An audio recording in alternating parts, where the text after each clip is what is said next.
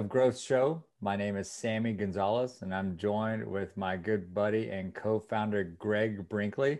Today, we've got a special episode here featuring Lyndon Nixon, and Greg is going to introduce him. The best part about our show is we find fascinating individuals who we love to interview, learn a little bit more about, hear their origin stories, and fill you in on their pursuit of growth in their life as well.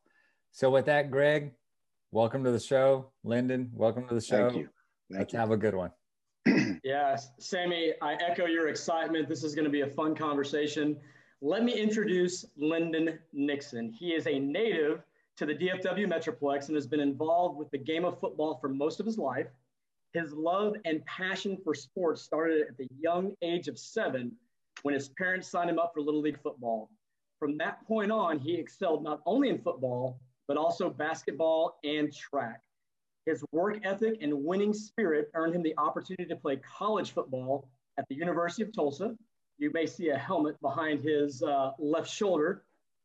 As a student athlete at the University of Tulsa, Lyndon learned valuable principles and life skills while competing on the football field and, I would say, most importantly, in the classroom. He embraced leadership, integrity, determination, which led him to be the first in his family to graduate college with a bachelor's degree. These experiences set the foundation for Lyndon as he enters his 15th season in the Big 12 Conference as a football official. Lyndon has officiated 10 bowl games, including the Hawaii Bowl, Belk Bowl, and the 2021 College Football Playoffs Sugar Bowl. When Lyndon is not on the football field, he's an active real estate agent and brings to the real estate market over 20 years of Fortune 500 experience with a specific, excuse me, focus in friendly and professional relationship management to help his clients define and achieve their real estate goals. He is a husband, an active, loving father of four young girls, ages 16 through 23, and truly enjoys all the fun and complexities of being a girl dad. His passion for sports were naturally passed on to his daughters as they too love football and have all been student athletes as well. Lyndon, that is one heck of a bio, man. Welcome to the show. Thank you, man. I appreciate it. I appreciate it. Uh, thank you very much. Well, I got to jump in with the first question. Please. Why on earth did you want to become a football referee? Well, I'll, I'll be I'll be happy to tell you about that. And again, thanks for having me on the show. Yes, sir. Uh, why on earth did I want to become a football official? To be honest, I had no clue that that was that was in in the cards that that was going to happen for me. Uh, it's it's more about how or or why did I you know did I become a football official and it, and I can tell you it is 100% because of the events that took place on September 11, 2001, mm-hmm. when uh, we were attacked. You know, when our country was attacked, and you're probably thinking, how in the world is this tied to football? And it just makes a great story, right? So um, I'm working uh, at EDS, American Airlines. You know, when you know, one of the planes was used. Uh, was my client at the time, and my my oldest daughter, Casey, uh, who attends Texas State. Uh, notice the hat you have on there, sir. Well, was was about to be born. She was born in February 2002, so that happened in September. And I got a tap on the shoulder. Uh, manager called me in the office and she told me, "Hey, uh, I'm sorry, but you know, as you know, American Airlines is going through some financial problems. We're having to cut some projects, and unfortunately, we got to find you a new a new position somewhere here in the company, or we're going to have your job is going to be eliminated." And I'm thinking, you know, how's my job going to be eliminated? I, you know, I got sonograms in my cube. I got a baby coming on the way. I'm about to be a new father, right? There's there's no way I could not have a job. Um, so, you know, that left me just obliterated. And I realized right then and there that uh, I'm an individual that uh, I'm in this workplace and I love this workplace. But just like that, uh, a chain of events can cause you to be without income. And I'm thinking, how can I have this new baby coming coming in and I don't have any money? So it was then I decided that uh, I was not going to ever be in a position, as long as I could stand it, that I would have a job, or, or excuse me, have one job or one stream of income. And I had the mindset to know that okay, I need to find another job. uh, but it needs to be something fun. I knew I could get to another corporate job, and uh, it did work out that I did find a job, um, and I didn't. My my job wasn't eliminated, but I was determined to find something else to get another stream of income before this baby gets here, gets here, right? So um, at the time, I had been working little league football as a coach, okay. and just through hanging out the little league games, I talked to several of the, of the officials in between games, and you know these guys would work games, and I'd see them walk over the concession stand and they knock them down a couple 20s. Mm-hmm. Meanwhile, I'm over here coaching these little guys, and you know I was getting a pat on the back so I was like, okay, well maybe maybe I should look into this officiating thing. So uh, I talked to one of the officials and asked them, hey, you guys actually get paid to do this with these little kids? They said, oh, absolutely, man. And we do this to this is the best place to learn the rules and work mm-hmm. on your mechanics. And you and then you can move up and work high school boss. I said, there's my second job. So I went to a meeting, and that was 20 years ago. And uh, I started working seven year old kids where I first started playing and worked my way up through the ranks. So that's the long version of how I got into officiating. It was due to 9 11 and me needing additional income to support my new baby, my first baby. Wow. Lyndon, yep. when I was in high school, um, I played basketball and I was asked to referee the little kids league basketball game. And I'll never forget I get on the court, the game starts, and the first pass goes out of bounds. And I'm sitting there, and it takes me about three seconds to realize, oh, wait, I've got to blow my whistle and then make a call. And I have no idea what just happened. I was not paying attention. I had to turn around, and luckily, a, a parent uh, of one of my friends was in the stands. He goes, Greg, it's white ball. So I turned around and said, white ball. And then we took off running. So, yeah. question for you Do you remember the first game you refereed and how difficult, how challenging was it? Did you get a thrill, excitement from doing it? Uh, I don't remember what game it was, but it definitely was a little league game. And mm-hmm. I had a, a, a, good mentor uh, that I worked with. His name was Derek Smith. Derek is, is one of I credit who who gave me the confidence and they said make the phone call and he took me to the first meeting at the Dallas chapter uh, Derek, he he set me up perfectly. He told me, he said, "Hey man, don't worry about it. Just stick to what we taught you in the classroom. Stick to what we walked through. It's going to be an absolute disaster. You got seven year old kids running around. They don't know where to line up. You got dads coaching the team that think they should be coaching junior high. Mm. Uh, and it's just it's just going to be a mess and it absolutely was and i do remember i had something like that the opening kickoff little guy kicks the ball and it doesn't go 10 yards and nobody does anything. And the kids just kind of stand around and the, the kids on the receiving team knew it was supposed to go 10 yards and they would not cross the line to go get it. and the kids who kicked off, they knew enough about the rule to know that they couldn't touch it. So we just blew the whistle and put the ball right there and gave the other team the ball and we and off we went. so yeah, it's very similar to your story. You know, you you say that sports was kind of part of your uh, you know upbringing, right? Since what seven years old? You said. Yep. I've got a video of myself that I, I don't even know. I was probably maybe around that same age, right? And we're in a hotel room in Houston, and my dad was asking me on the camera, "What are you going to do when you grow up?"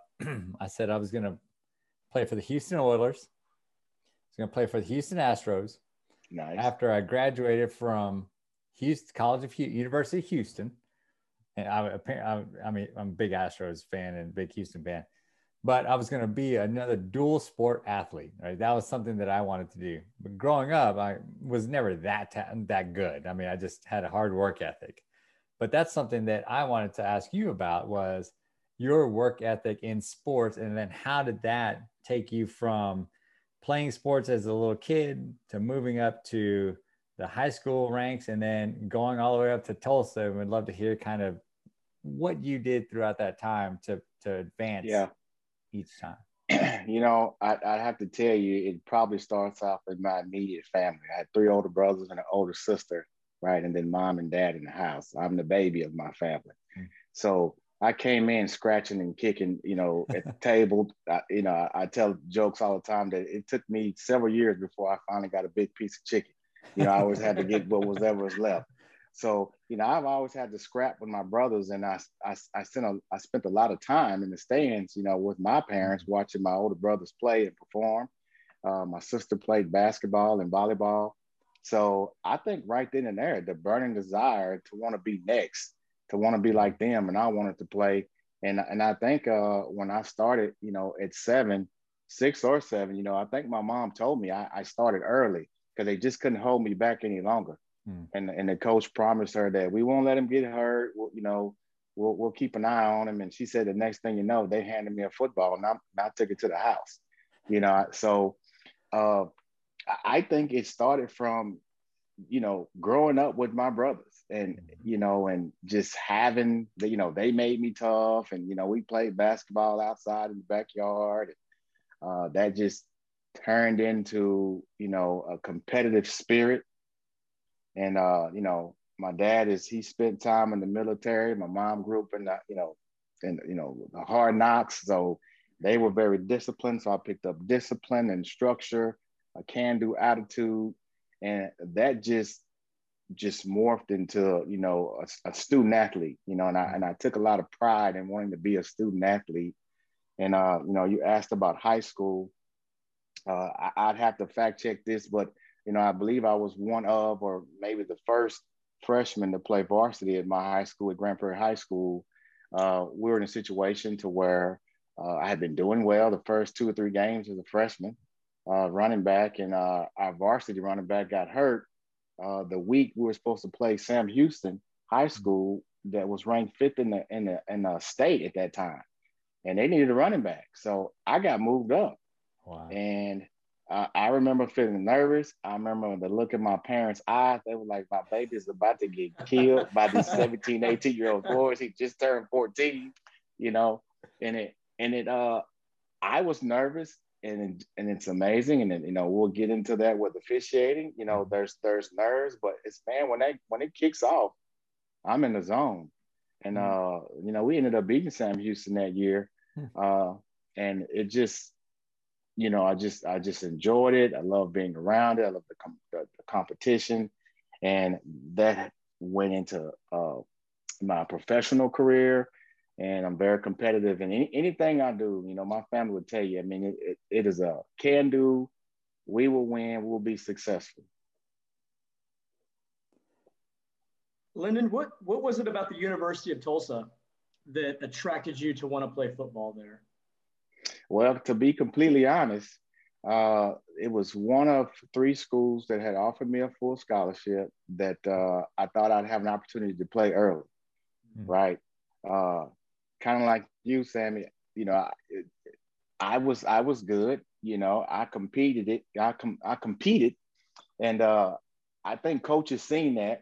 You know, but you know, I was just I was not a blue chip All American or anything like that. I just was a die-hard competitor and I mm. kicked and scratched to the end. And uh, you know what I learned at Tulsa, you know, my coach was Dave Rader. He always said that he wanted to have people that were gonna, you know, athletes that wanted to get a degree. Number one, and uh, if we won some games along the way, he was he was happy about that.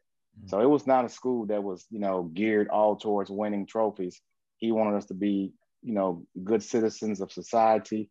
And um, so getting to that, you know, University of Tulsa and having an opportunity to play uh, was important to me. Um, and, you know, and, and, it worked out for the, for the good. Go ahead, Sammy. Oh, I was just gonna say, I, I, think Greg and I are probably gonna touch on the same thing, but um, you know, that something you mentioned there was about your coach. And what was your coach's name again? Dave Rader. Dave Rader, right? Okay, so what I, I don't know, something strikes me about that, right? He's looking at it for people of a certain caliber, right? He's looking for people 100%. that that are just going to be well-rounded, good right. people that care, right? Right. So you think about the the those qualities in a person. Well, those qualities in a person are also going to make you dedicated. They're going to make you accountable.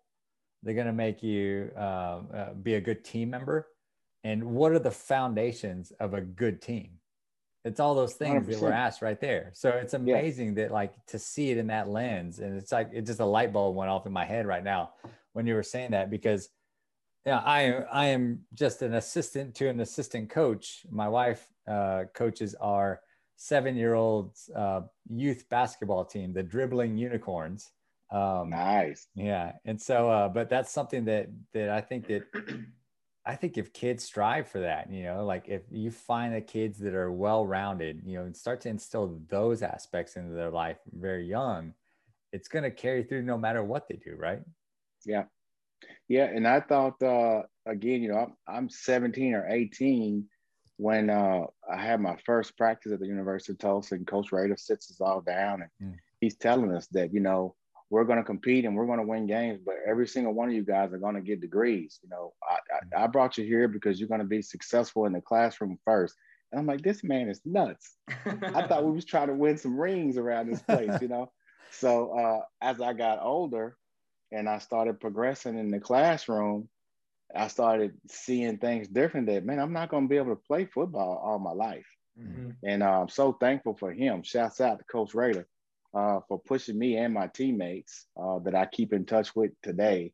That, man, you look back and everybody is doing well. Whatever it is they're doing, they're doing it at, at their level, you know, the best that they can be at what it, whatever it is they're doing. Right and uh, it's good catching up with those guys. Um, different occupations, but they're all in, right? And that's how we were at, at school, and that just has stayed with me. Uh, another quick story on this topic: uh, defensive back coach. His name was uh, Mac Butler. He is now the off the the uh, coordinator of football operations or football operations at Oklahoma State University. As you know, you know they're in the Big Twelve, and uh, he asked me to come speak at um, I guess you could call it um, a women's camp. They have a, a camp, an annual camp where they bring in moms, girlfriends, daughters, whoever that wants to know about football, and they, they take them through a day in the life of a football player at Oklahoma State University. And he brought me in to do a, a talking session about officiating, kind of like this. And um, we had a good time, but my, my wife went with me and she was just smiling the entire time. And she was like, I get you now. I get it. I said, What are you talking about? She said, You said that was your coach, right? That he was a defensive back coach when you were at school. I said, Yeah. She said, You act just like that man. he, he was running this this camp, you know, this he was moving these ladies around from group to group. All right, we got to go uh, mm-hmm. over to the weight room, you know, and he's just running us through. And that's kind of how I hammer at the house with the girls, right? Yeah. When I say we got to go, we got to go. That, so you sound like me, yeah, yeah, yeah. So that's been with me forever. I mean, and I, I remember Coach Butler and Coach Rader. I mean, practice was in at five thirty, and they still expected us to shower, eat, and be at six o'clock class. Mm-hmm. And I look back I'm like, how do we do it? But we did it, you know, and we took pride in it and we wanted to be on time and we wanted to pass our classes. So yeah, it just it, once it's in you, it, you know, it's ingrained. And like now that my daughters are, are, are in high school and graduating high school and starting college, you know, things are getting a little bit more intense for them and they're starting to, starting to click that, you know, dad might not be crazy, you know, he really has a method to his madness. So I've, I've, I've kind of lit a fire under them and and and they are responding well as you know doing well with that I, lo- well, I love those stories, Lyndon. One of the things that it made me think about um, is just like even in, in the professional careers mm-hmm. um, that our listeners and the, the, that we experience, is that so often we get so focused on you know winning, whatever that win is for our company, our organization, whatever that goal is. It's absolutely important that we achieve excellence, we pursue that, we go after it. But if we do it and forget about the anchors that really allow us to develop the skill sets to, to be kind, to be good to each other, to have discipline, to right. work as a team. It's all those things that I think in my life I learned from sports. And, and as a man, I look back on my junior high, my high school, gosh, even going back to my little league days, and a lot of those core lessons that the coaches along the way taught me are still the fundamentals that apply in my work that I do today.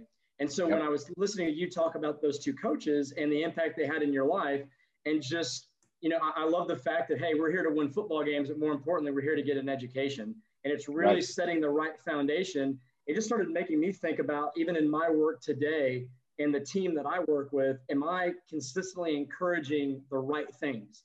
Am I right. am I am I highlighting, hey, these are the the skill sets that are going to get us to that goal, as opposed to just solely focusing on the goal. So I just wanted to share that I, I really appreciated you telling that story. Uh, yeah. And my, my question to you is, you know, with your daughters, and again, they're now at the age where you, you've got a 16 year old through a 23 year old. Yeah. Um, do you see sports laying kind of a similar foundation in their life where it's allowing you to yep. teach life lessons to them through athletics? Absolutely. And I'm, I'm glad you gave me an opportunity to, to speak to that about my daughters. Uh, my daughter, Casey, again, the one who got me in officiating, right? Right. Uh, she is starting her second year at Texas State. Casey is a good basketball player. And in her junior year, it happened. She tore her ACL, oh. right? I mean, and that is a critical time for a high school mm-hmm. kid that's participating in sports to have that type of a, an injury.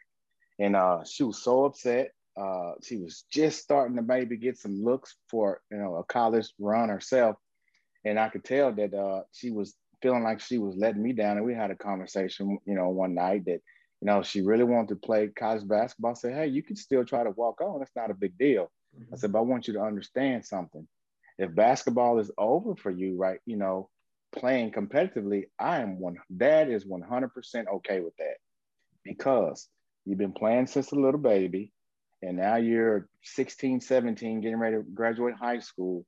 You got out of sports what I wanted you to get out of it, the foundation. Mm-hmm. Uh, just like you said, uh, Greg, the uh, the humility is the mm-hmm. was the biggest thing that I want all my girls to learn was the humility. You sports will humiliate you. you practice hard all week and you go out there and you stink it up and you just get you can't score a basket mm-hmm. and you got to go to class the next day and everybody that was at the game who did not play they're the ones talking about you right, mm-hmm. right. you got to deal with all those people you know monday monday monday morning quarterbacks and I can't believe y'all got beat by the rival. and it's the sense of uh, it's there's a lot of growth there, and there's a lot mm-hmm. of foundation in people, you know. So I was, and I told her, hey, you learn humility, you learn teamwork, uh, all these different skills that you will see as you go into college. Even though you're not participating, you're going to be relying. Those skills are going to carry you through the test. You know, they're going to they're going to carry you through those exams and you're going to fly through and get that degree mm-hmm. in no time and it will be sports your sports background that kind of help push you through that. And uh, she is rolling and they all are rolling. Um, the the oldest she played a little college basketball uh, at east, uh, east texas state or etbu um, and her career ended uh, two and a half years in and she's finishing up her degree at, at unt Okay. Uh, then my Casey's at Texas State, we just talked about. Our newest graduate is uh, the dancer of the family, Sada. Hmm. Uh, she has been dancing almost, I call it at a professional level. She is uh, uh was a student at Dallas Black Dance Theater, mm. and of course some drill team work. But she she does the real deal, you know, ballet and okay, uh, modern and all this kind of thing. And baby girl was accepted to the University of Texas uh, nice. School of Dance, and she'll be there in the fall. Wow. So, you know, Kai, my youngest, you know, I, I got to keep my eye on her because, you know, I don't want her feeling the pressure because her sisters are, are out there, you know, kind of paving the way. So uh, she's a track star. Okay. So I'm hoping that she can, uh, you know, get some looks and maybe she'll be able to do something with track. But, you know, I, I take a lot of pride in the girls and again, not to get too far from uh, the foundation that sports uh, provides uh, kids. I encourage all parents, you know, let get your kids into something. And mm-hmm. I think soccer is a good sport. Uh, slight contact, and you know, kids learn good balance and fundamentals, hand-eye coordinate coordination. Uh, but again, they're gonna get beat, mm. and they're gonna have to deal with it.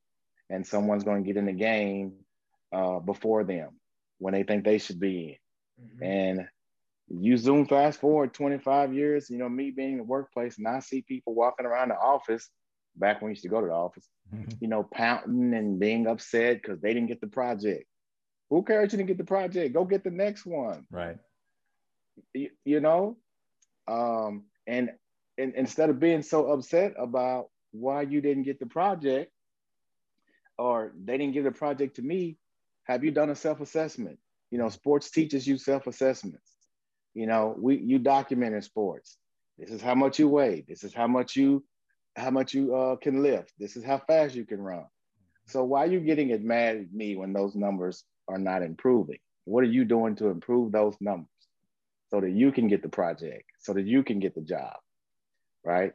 So uh, that's what I got to say about that. I'm trying not to, you know, start coaching because I'm I'm feeling myself getting a little work. no, I, I, love it. I'm I'm uh I'm in the uh, hashtag girl dad camp as well. I've got a, oh, a yeah. seven year old and a five year old, and um and I and I I lay foundational elements for them all the time, and I think they're they're tired of hearing from me already. But they uh the seven year old has picked up. Her name is Ava. She's picked up basketball. I'm a I played football, basketball, baseball, and track all my life um, and mom played basketball and soccer, and I think she did a little bit of swimming at one point in time.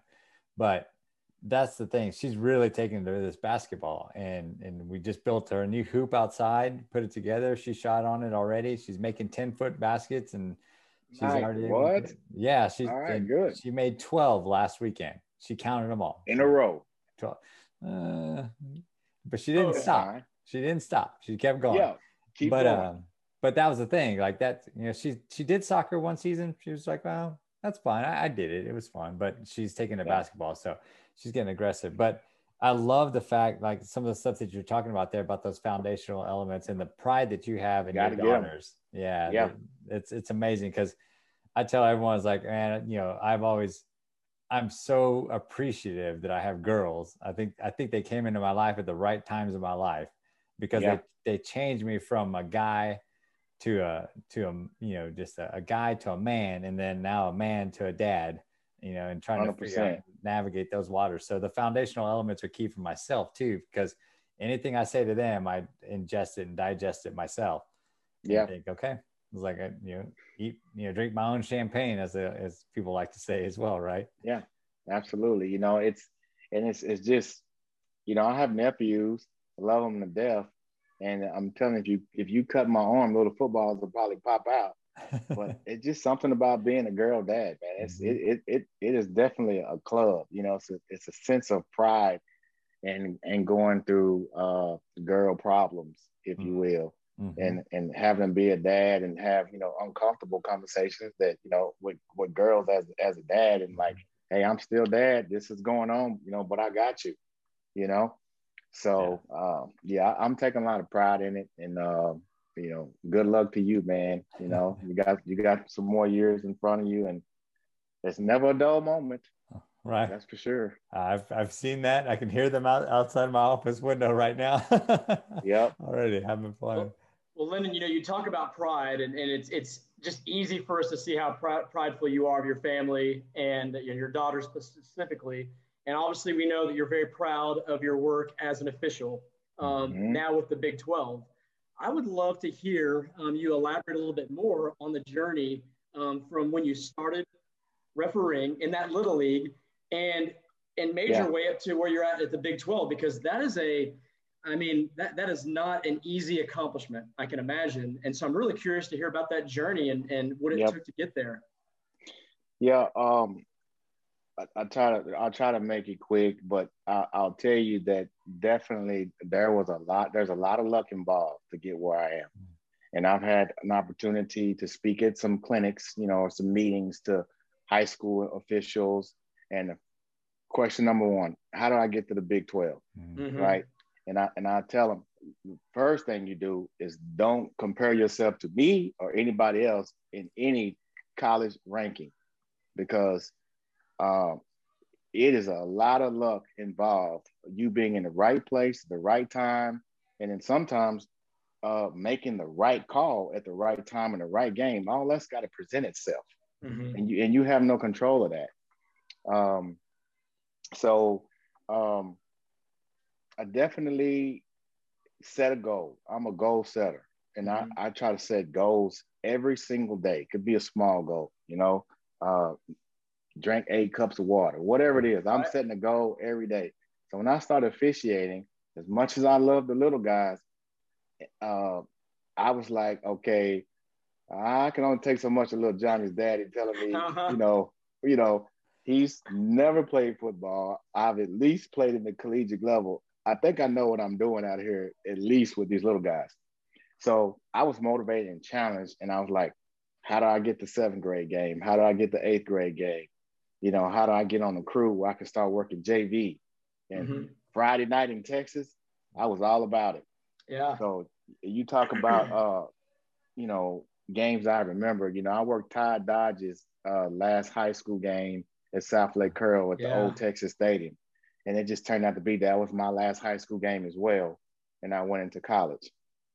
Uh, but you know, without getting bogged down in all the details of, of how I moved up, I mean, I can't tell you enough. It was just being in the right place at the right time, and you don't turn down games. Like if you get a phone call and they need a, a, an official to work a scrimmage, where is it at? What time? And you go. Um, and you build that reputation of this guy will work. You know, he doesn't care what the game fee is. He will work. He doesn't care if it's, you know, eight man or six man or it might even be two officials show up. Mm. Uh, he would go. And I, and I and I try to build that reputation for myself. And I was at a meeting and you know, real quick at the high school level, they work a five man crew and they have what's called a six man. Mm-hmm. And the six man is the guy that will trail the crew and uh, basically hold the down box. And it's it's OJT for the six guy, for the six man. You get to see this this crew work on Friday nights and uh, learn from them. They're they're like your real time mentors and that kind of thing. And they are also, you know, typically guys that are maybe seasoned and teach our, our classes and training at the high school level. So I'm sitting in the class and there's these three or four good looking guys that, you know, work in the corporate environment and they are like one of our top crews in, in the Dallas chapter. And they had just spoke and I was being assertive. And they had just mentioned that their six man, they were proud that their six man just got picked up on a crew full time. Mm-hmm. And everybody was clapping and cheering. I heard vacancy. Mm-hmm. Oh, That's what I heard. I was like, okay, yeah, so it's okay. They need a six man, right? So um, soon as they, we had a natural break, everybody was going out taking a break, and I went straight up to the stage and I, I shook hands of all five of them. They said, you know, you know, what's going on? said, hey, I'm Lyndon Nixon. I just want to introduce myself. I'm your new six man for next year. Mm. And they said, okay, anybody got a problem with that? and uh, and I became a six man. Wow. So, you know, tying into how did this happen for me? So I was lucky that they did not think I was cocky or arrogant and they thought it was great and they brought me on. Mm. Well, guess what? That turned into, after a year or two, that turned into somebody was missing at a scrimmage at SMU. Lyndon, can you go? Sure. We got the SMU. So I'm, I'm like, oh boy, this is about to be sweet. I'm at SMU with these guys, and they come over and say, hey, this is what you do. Put your flag in your pocket and you put your whistle in your pocket and just work on your mechanics. Don't throw a flag, don't blow a whistle, mm-hmm. just stay out of trouble. Mm-hmm. It's a scrimmage, just just just enjoy it. And I did. And it happened to be a supervisor there. And they asked him, hey, who's this guy? He's oh, he's, he's a young guy that, you know, he's our sixth man and he's come helping us out and that kind of thing. Say, I think he's got some potential. I don't think he's ready for, you know, I, I guess it might have been the the WAC or Conference USA at the time that they were in. We're not, they're not ready. He's not ready for Division One, but I want him to go to a clinic in Houston. So I went down to a clinic in Houston. Can you go? Absolutely. You don't mm-hmm. say no, you go. So I went to a clinic in Houston, and uh, Jim Harvey was a supervisor that was there for the Southland Conference. And uh, again, guys, I'm probably year five, year six into my career, which is just nuts. This is the luck part of this. And Jim Harvey asked some guys, Hey, you know, I see a lot of potential in him. Um, you guys, what do you know about? So I'm not privy to those conversations, but I'm told that he said, Okay, I'm gonna put him on your crew. You guys train him up and keep him out of trouble, and let's see see, see how he does. So I, I maximized that opportunity and then that just turned into more clinics. And now I'm getting real, you know, college tape that other supervisors mm-hmm. can get a chance to see. And um, eventually uh, had an opportunity to work a scrimmage in a, at a Big 12 school. And I got a phone call one day to work uh, Louisiana, Louisiana Monroe at uh, Texas A&M. This is before Texas A&M left the Big 12. was that that your school? That's my school. Yeah. So uh, that was my first opportunity. And again, I just seized the moment in that game, stayed out of trouble. And that was uh, 2006. And here I sit today. Wow. Well, there's an old saying that, that um, I'm probably going to summarize it, um, not completely accurate, but it talks about luck is where preparation and work meets opportunity. Mm-hmm. And so while you're absolutely right, you had some luck along the way, but you were yep. putting in the work and you were doing the things, you were saying yes, you were putting yourself in that position. So uh, what a great story um, yep. of just what persistence and hard work does and how it pays off in the end. I, I love every part of that story. Yeah, thank you, man. I appreciate it. Um, yeah, it's just again that, pre- that preparation, like you talked about, I would get these opportunities, but you better believe I was in my rule book. I was watching film leading up to those games and those opportunities so that I would be prepared and uh, be able to stick around. Because you know you could have some people help you get in front of certain people uh, and make things happen, but once it's time to perform, it's all on you. Well, that's one thing so, that I wanted to ask you about a little bit in terms of rules and preparation. So Sammy and mm-hmm. I are big sports fans. We're big big football game, or being big mm-hmm. football fans. I imagine without realizing, Lyndon, we've probably seen you on TV. I don't know how oh, many sure. times and didn't even realize it. We might have actually screamed at you and and yes. potentially called you some things that maybe you would not be very happy to hear. Yeah, yeah I'm sure. I'm sure you did. which uh, which actually I say that tongue in cheek. I'm a pretty laid back, casual sports fan, but mm-hmm. um, what do you think the average sport fan that is watching football on TV doesn't realize in terms of the work that you and the other officials are doing and, and having to make those calls in just real-time situations with players going 100 miles an hour in every direction. What do you wish sports fans would know that um, you know that, that obviously we don't? You know i would like sports fans to know specifically and i'm speaking you know for the the game of football college football specifically we really, really care about the the overall product of a game. You know, at our level, we consider ourselves to be professional. We are not upset about boos and screams. That's all part of the in- entertainment aspect of it. But you know, we really think, uh, and some of us are, most of us are former players, and uh, even the guys that are not former players, we understand right? That these kids have put a lot of work in, and some of them they they're started at seven and now they're mm. 17. This is all they have been doing, you know, that in school, you know, school and football, school and football. So we take it to heart. You know, I like sports, sports fans to know that we take it to heart and we we do not want to make a mistake. Uh, I think sports fans may be shocked to know that it is not just football season for us. You know, football season or when games are played, but officiating is 365, mm. no doubt. I got an email today that, you know, we're getting ready to start rules uh, discussions starting on Monday at six. You guys are welcome to come, right? Uh, it is year round. Um, we, we take it. I have three things that I concentrate on every single day. You know, uh, rules knowledge, mechanics, and physical fitness. Mm. Okay. To me, those are the three pillars of being a good football official. And it is my commitment to players, coaches, and fans and universities that I do something in one of those three areas every single day. My family doesn't know it. You guys didn't know it. The audience didn't know it fans definitely don't know it, but we we think like that. Uh, and those three things tighten up as the as the games are coming near. But if you go back to January when there is no football, I'm still watching what I eat because I know my fitness is going to be important to you you don't want to see a big out of shape guy on TV running around calling the A and M game, right? Right. Uh, I'm I'm you know constantly as I'm as I'm getting older, I'm constantly checking my eyesight. You know, I'm checking distance, mm. and I'm I'm looking at details, and like my kids don't even realize they're walking around the house, and I'm watching them walk, and I'm watching which hand they pick stuff up, and people will probably think I'm wow. full of it, but we do that.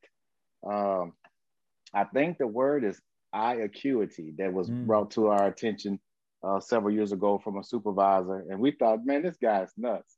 But when I actually started paying attention to uh, the waiter coming to my table, I'm at dinner with my wife. What what hand did he put the bottle of wine down? What hand did he serve with? And then five minutes later, I said, what hand did he put the bottle down with? And I think about it, and you'd be surprised that that is how we slow the game down on the field. You got to practice, practice, practice. Um, um, you know, I would like the sports, the football fans to know uh, that we are so in so in tune with the game that when the game is over, we have an idea who won. We, we we'll know who won if it's a blowout. Obviously, if it's a, if it's a close game, we know who won. If, if the home team is if the stands are still packed, home team won. Right. Right uh, you you you have an idea, you know, who won the game and uh, that kind of a thing. Uh, but you might not you might not know the score. Mm-hmm. Uh, we're just so we we work 180 plus games in the Big 12. We don't get breaks. You know, think about that. The players play offense, they go sit on the bench. They play defense, they come mm-hmm. sit on the bench. Yeah. We work every single snap, right? And um, that's hard to do and, and, and to give a 100 and fight the elements. We're wearing black hats and black pants. Mm-hmm. And we are zeroed in on, on what it is we have to do with our responsibility. And we take it very seriously. And like I said, 185 plus games to play, uh, 185 games a, a plays a game. It might be two mistakes. It might be three mistakes and we will talk about that for six days straight until the next game. The other ones that went well, the call was right, there was no discrepancies.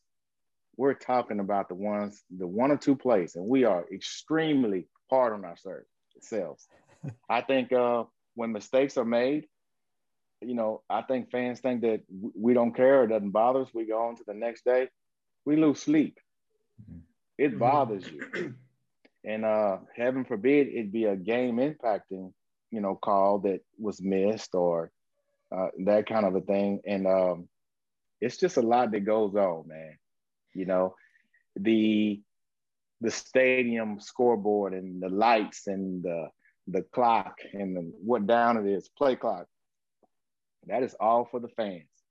Everything is kept on the field by us. If there's a power failure, as long as we got lights, we can still play. Mm. I don't know if fans know that.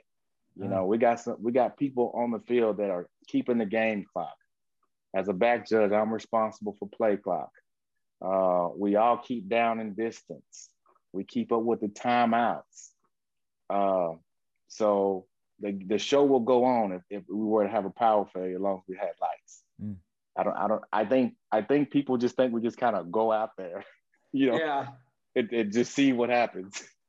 Lyndon, what are your thoughts when when you listen to and well maybe I should rephrase this because you may not listen to sports radio, but whether you hear mm-hmm. fans or you hear uh, reporters, the media talking about well these two teams played and the referees caused them this game, and, and you hear so much criticism on yeah. how bad the officiating is. You never yeah. hear about the game where the officials were great, but to your point, right? I would not be surprised if at 99% of all games that are played, if there may be one or two slight errors that actually happen. Yet right. the, the, the fan base and the perception is, well, the referees couldn't keep things straight. You know, how does that make you feel? What maybe what is your retort when you hear people talking about those type of things?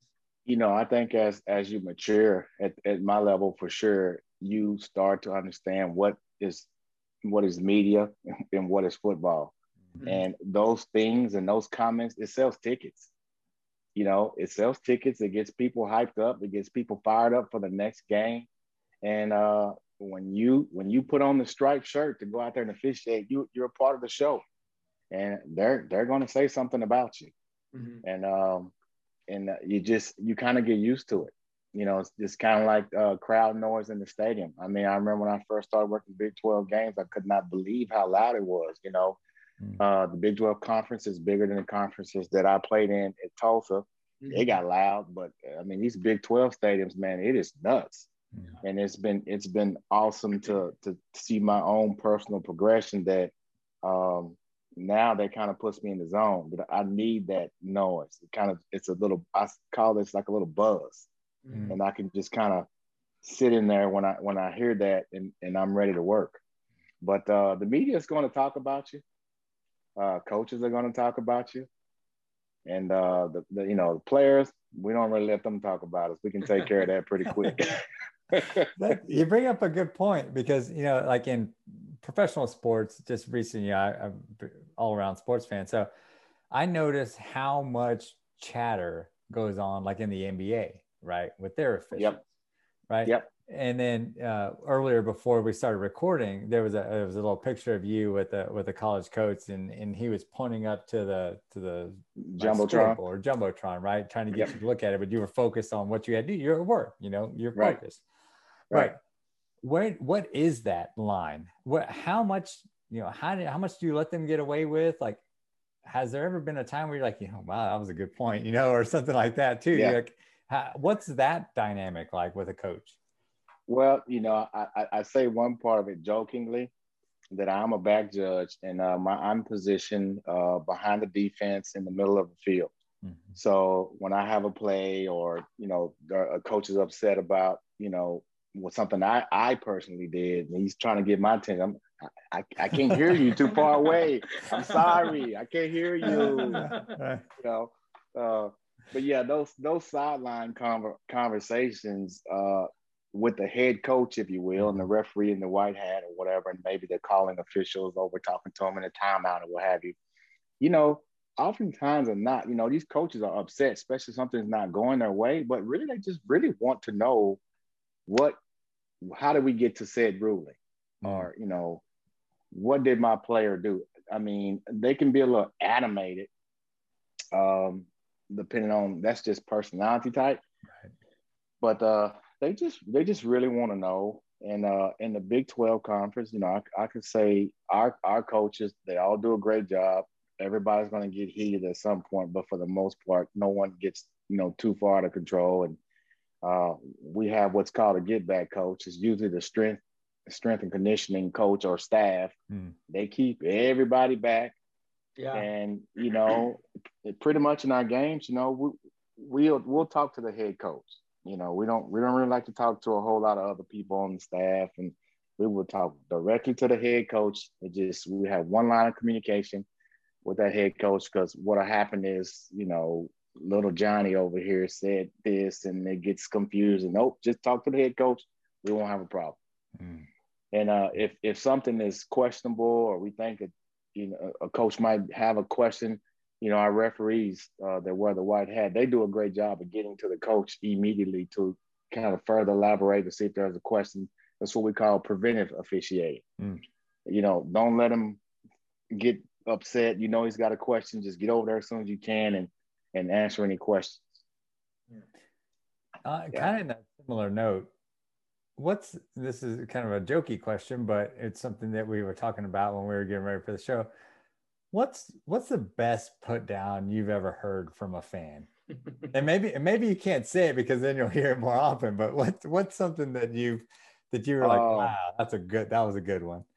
Well, you know, my favorite one I cannot say here on on the show. uh, I, I, have to. I need to think of a second good one though. Uh, I mean, but I, will tell you one that it, it, went back on a coach, hmm. uh, and it was not in the college level. It was in the high school level. We probably wouldn't do anything like this uh, at the, at our level, more professional. But we're walking off the field at halftime, and this coach is uh, positioning himself right next to the crew and he's going off. This is horrible. This is the worst job I've ever seen. You guys have no idea what you're doing. This is pathetic. We should be better than this. And then uh, one of our senior officials turned to the coach and said, Coach, I don't think y'all are doing that bad. Give them a break. nice. That's Yeah. awesome. That's yeah. awesome. So you know, uh, kind of al- along those lines, um, in terms of the, uh, I guess, irate coaches, irate fans, do you find that a crew is influenced by their participating, let's say, at, at, at, a, at a home game of a major school where the crowd is just going crazy versus, you know, uh, the away team? And you, you hear that a lot on, again, going back to media and sports talk that yeah. well, the, the home the home team had the advantage, and that's because the crowd was so intense that over collectively over the span of three and a half hours, they swayed the, the officiating crew to go their way. Is there any truth in that, or, or how would you respond to that question? Absolutely not. And then uh, especially at, at, at our level, our crews are have a footprint over the United States of America. We got Mhm. guys in, in the Dakotas, California, you know, East Coast, all over Texas. Um, so you know, I say that to say, yeah, I'm trying to be careful what I say, but I've I've been in games and uh, I've had you know someone say that I was you know just trying to take advantage of them or a homer call or, or something Right. like that. And I'm like, do you realize I'm from Grand Prairie, Texas? You know, We're like in East Carolina. Like, I don't even know where I am, sir. yeah. You know, I, I assure you this is not a homer call. right. So, um, you know, and one thing, you know, kind of going back to uh, something you, you asked about earlier, um, we get into these games and man, you can almost forget who is playing sometimes. Mhm. We, we're so locked into what we're doing. When you see us in those circles talking, uh, football official, uh, football official communication or language is team A and team B. Hmm. Uh, A is offense, B is defense. We do not get into, uh, you know, TCU this or West Virginia that. Wow. It's it's A and B. And one thing that I have um, really thought highly of our referees, right? The referees are the guys that wear the white hats that announce to the fans in the stadium what's going on. They are good because they are able to translate for you uh, te- Texas ball or TCU ball when I told them team A's ball right here at the 15, so spot foul. Mm. That's my communication. You know, so I may give a what we call a preliminary signal, and I'm looking at the referee, and I I got pass interference pointing back towards me on the defense. This guy right here, number 26, right? And the referee is able to flip on the microphone and translate that to pass interference defense number 26 or TCU number 26, 15 yard penalty, auto first down and they do it very smoothly. But I said nothing about a team. I just told them team A or team B, and we have you know situations to where we got to walk through it. So, uh, t- team A was in possession of the ball. Let's say it's a punt, and so team A is kicking to team B, and B muffs it, meaning he did not catch it. Mhm. Right? There's a difference between a catch and a muff. So if he muffs it, it's still a kick Mhm. right? So if it's still a kick, team A can advance a kick. They can advance a fumble. The, the team that just kicked. Mhm. Did you catch that? So Yeah. we got A kicked, he punts it. B muffs it. A wants to pick it up and run. The play is dead. Crowd goes nuts. They want to know why because it, it touched B. Yeah, it did touch B, but it's still a kick. A can't advance a kick. Now, if he catches it, B catches it and he runs and they knock it out. It's on the ground. Now he fumbled. Mhm. Uh, when he caught it, he ended the kick. So when the kick, so when the kick play is over by him catching it, it is now a run play.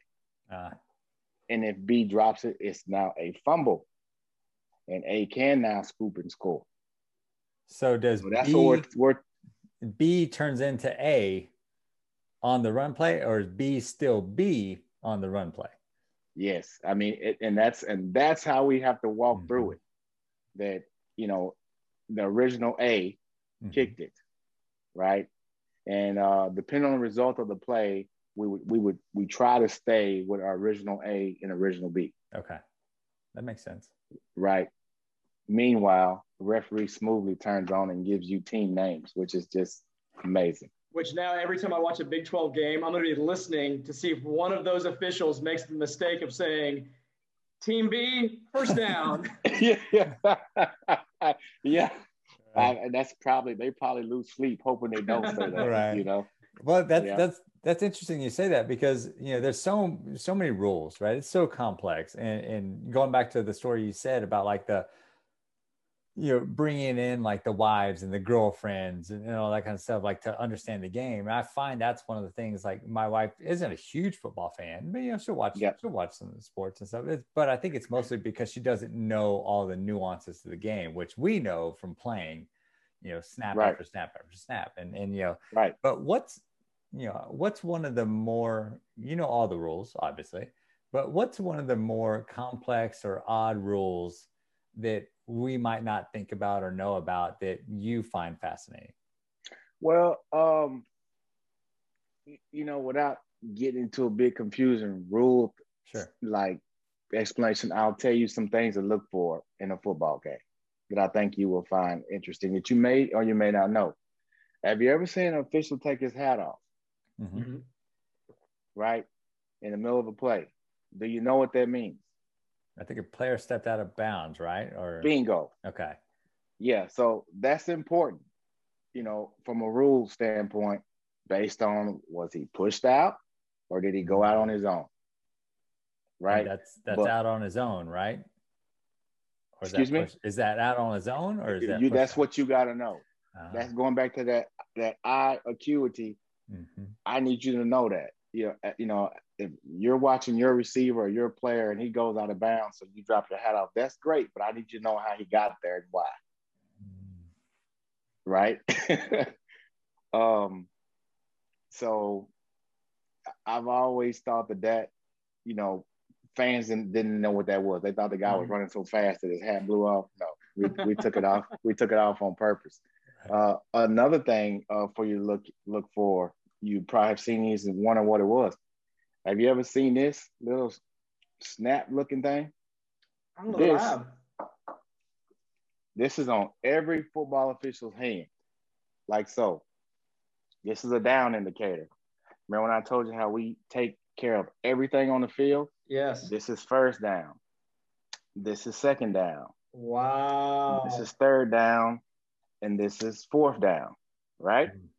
Because what happens is, go back to that play where we had a punt, team B muffs it or catches it, something crazy happens. We still need to know what, what down we're in. Mm-hmm. You know, before before we move to the next down. We're still playing fourth down on this play. Or it could be a second down play and we have a fumble and the team B gets it and they're running and then, then they fumble. We need to know what down we were. Mm. So these and this is part of the communication that we have on the field. So you'll see officials after each and every play. We get a tackle and we just play second down. We're going to third down and you'll see us hold up third down. We're talking to each other that I'm moving my down indicator to three. If anybody has a disagreement, we're going to shut the play down and talk. Wow. Right. And those are things that's, you know, happening behind the scenes that you guys may not know about right, that's taking place. Uh, another thing that's uh, cool that, you know, something you can watch the next time, it's kind of a trivia question for you guys. How many TV timeouts per quarter? Commercial breaks. Wow. I'll throw a guess. I'll say I'll say two. I was thinking two as well. Yeah. Typically three to four. Okay and they're all going to run anywhere between 225 to, to 250 okay? And uh the back judge that all kind of runs through the back judge. The back judge is uh i would call the liaison to the tv production. You know when they want to take a break that's kind of going through the back judge that they want to take a tv break and i'm counting those those tv timeouts okay? And uh, one thing that's kind of cool to watch for is that when you when when we when they come back to the stadium from commercial, we're typically 30 seconds to snap. And this is okay. all time. Hmm. Right? This is all time. So at about 30 seconds to live, if you will, TV is already back in the stadium. And they're giving you a recap of where we are. It's third down. TCU has the ball. You know, this is a score, what have you. We're down on the field getting helmets buttoned up and snapped up, and you don't see that as a viewer at home. So when that 30 second lead time is over and they're wrapping up the score, all you see is a snap at zero. Mm. And we're all in place, or a kick, or whatever it might be. And that's all, I, wouldn't say choreographed, but that's all kind of managed mm-hmm. through the back judge and the TV. Um, uh, and that's, and we do that because we, you know, we want the show to, to be good for the viewers at home. You know, no, no dead space. So not only are we officiating the game, we're part of this TV production as well. Yeah, wow. Uh, and and so it's, it's, a lot going on behind the scenes. Lyndon, talk a little bit about instant replay. Yeah. What is it like when uh, you know you make a call, it's challenged, instant replay comes on, and then you realize that, that, that you made you made the mistake in the call? Is that something that's kind of a hit to your ego, or are you are you like you know what I'm, I'm glad we got it right, or, yeah. or sometimes you just kind of like man just let us do our job and, and just keep going. Yeah. Well, I'll tell you that the replay officials are part of the crew. Mm-hmm. Uh, uh, that was going to be one of my questions. How many officials on a college football crew? Oh gosh. Well, okay, you, you, said six, right? So I was going to say seven. I was going to throw an extra one in there. Well, I said college. I think I was I was talking high school, high and that's school, different yeah. mechanics. But anyway, there is ten Wow. Okay. 10 officials. Can, can, you list what all those 10 are for the viewers? Yes. So on the field, and this is another uh, trivia, if you will, people refer to us as the referees. Well, in football, you only have one referee. Referee, mm. yeah. As denoted by the R on his back, and he wears the white hat. White hat, yep. That is the referee. So you have eight officials on the field and two in the booth. Replay official, and we'll get back to your question about replay. The replay official and the replay communicator is kind of his assistant. But on the field, on the offensive side, you have the referee. It's kind of responsible for his quarterback. Referee is all about the quarterback, you know, hitting him low and hits on the quarterback. Then you have a center judge who's on the other side of him, and he's watching offensive lineman on his side. Okay. Uh, on the sidelines, with the line of scrimmage where the ball is, you have a line judge and you have a head linesman.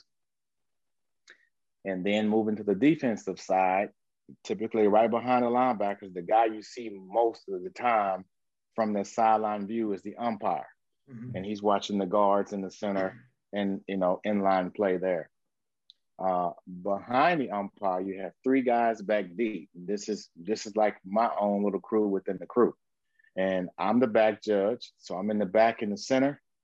And to my left or right, we'll have what's called a line judge or a field judge. Okay. So we have eight guys on the field that's covering 22 players.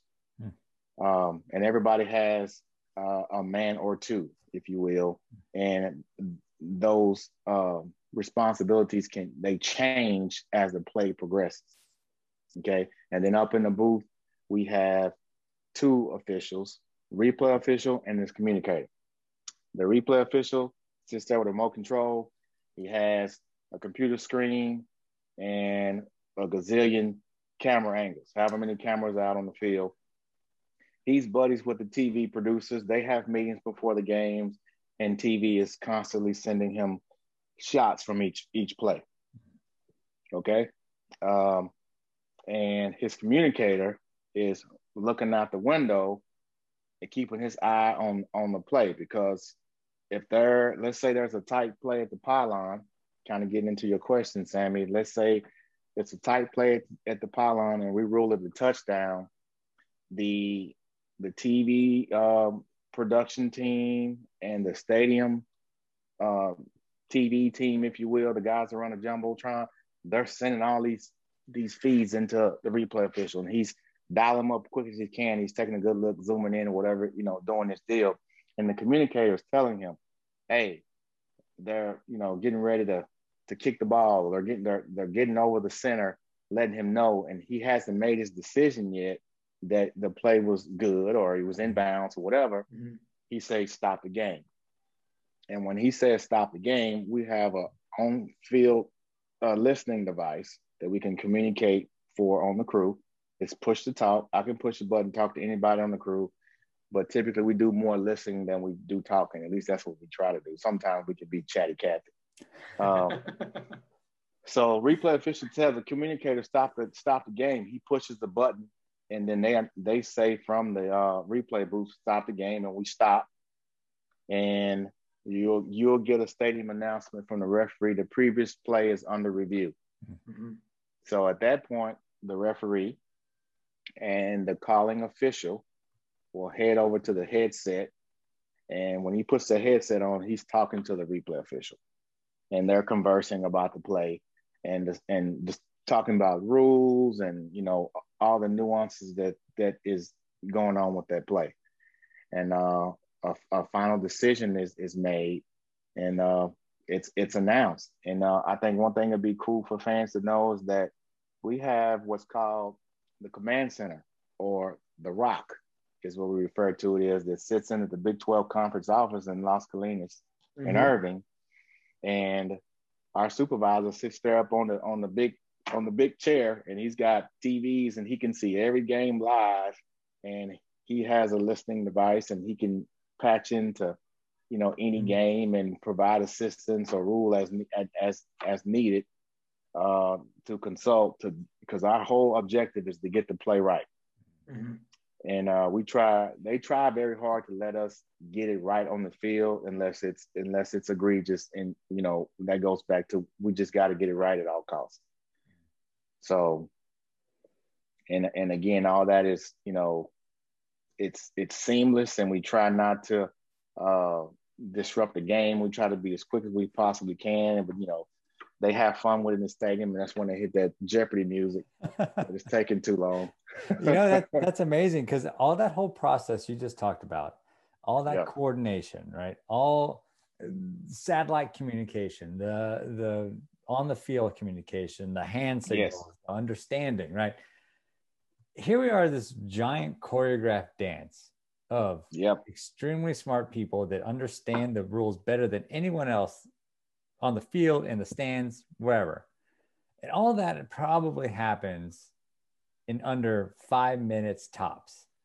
And we can't give yep. you guys that five minutes to to have yep. a slight conversation and get this thing right if you need yep. to get it right. You know, that so we're so impatient because you're disrupting the game. But look at all that world of everything that just happened to get it yeah. right because you said it comes down right to just get it right get the play right just and you care right you care about the game so yeah. i think that's a great piece of little insight there for for fans as we move forward too yeah and it's and it's and it's documented and they they try to get better at it mm-hmm. and they they they know how long it's taken to get out of out of replay because that adds minutes to games right and um so they they work on their craft as well yeah. of, of getting it right and getting it quick Lyndon, when you're at home watching uh, a football game, whether it's the NFL, maybe it's a it's another another league, do you find yourself being critical of the referees, or I should say the officials? After you've educated us, in fact there's one referee, but do you find yourself watching other official crews and being like, "Oh, what are they doing?" Or "Come that on, is, guys, you're better than this." That is the biggest no no ever. you don't ever, you know, have any ill will for a guy in stripes. Yeah. Because the football gods will come look you up. and, and it will not it will not be pretty. And uh honestly, if there's an issue in the game, every official that it, it, that you know that's at home watching, we got our fingers crossed that they get it mm-hmm. right. And we're screaming yeah. at the TV, you know, uh replay the down, replay the down, whatever it is. We're, we're hoping they get it right. So and uh and going back to uh, wanting fans to know that question of how I say it's all year long. When I'm watching that game, I'm usually watching that with probably two or three other people okay. uh, on my crew, mm-hmm.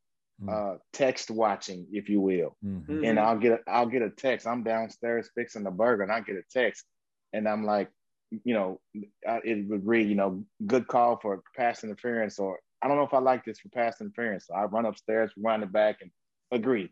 and that's just how we, you know, prepare all week long. Uh, I think fans might be shocked to realize that every single play in our game is looked at by our supervisor mm-hmm. Mm. and commented on, and that's and that's how we we learn from it. Um, and again, 185 plus games, maybe one or two didn't go quite our way, and we beat it down. Mm. And it is very um, um, fulfilling that as many things that can go on as a football in a football game and the the contact and the different plays, that play, that type of tackle, or that catch or that drop ball, it will represent itself and you will see it. You be like, I remember this. Mm. This one is incomplete. Mm. and and and you just man, you got to look at them. And I watch a lot of film. Yeah. Um, I mean, we're watching film from the time we leave the locker room to the time we get to the next day. It's just all football. Lyndon, what happens when you're watching a game with friends or family and you've got a friend that's on the couch next to you just going off on how bad a call is? Do you how often do you find yourself correcting or maybe explaining what really is going on? Or even if you find yourself out like in a sports bar or restaurant and the game's going on, do you find yourself stepping up defending the officials? Or do you just kind of keep your mouth closed and just ah. kind of listen and observe? Yeah, again, like I said, man, you're part of the game. You're part of the show. You just let them have a good time. Yeah. You know? It's it's and it's it's um it's nice that you know we when we we're in a we typically try to get out of the town as quick as we can when the game is over. But sometimes, you know, light late game or whatever, you can't get out to the next morning but we got to eat, right? So, you know, we may go to a sports bar, you know, just eight guys going to a, a, sports bar or to a restaurant, you know, after the game. No one knows that we're the crew. We're just looking like eight buddies coming in there to get some wings like everybody else. And there's our game on ESPN. And they were like, man, these guys were horrible. I'm like, yeah, they were. man. Especially that guy. That guy right that back judge. you know. Uh-huh. So yeah, you just let you just let people have a good time, and and, and at my house, I mean, and it's so cool. My my my girls ask a lot of questions, and they probably know a lot more about officiating than they realize.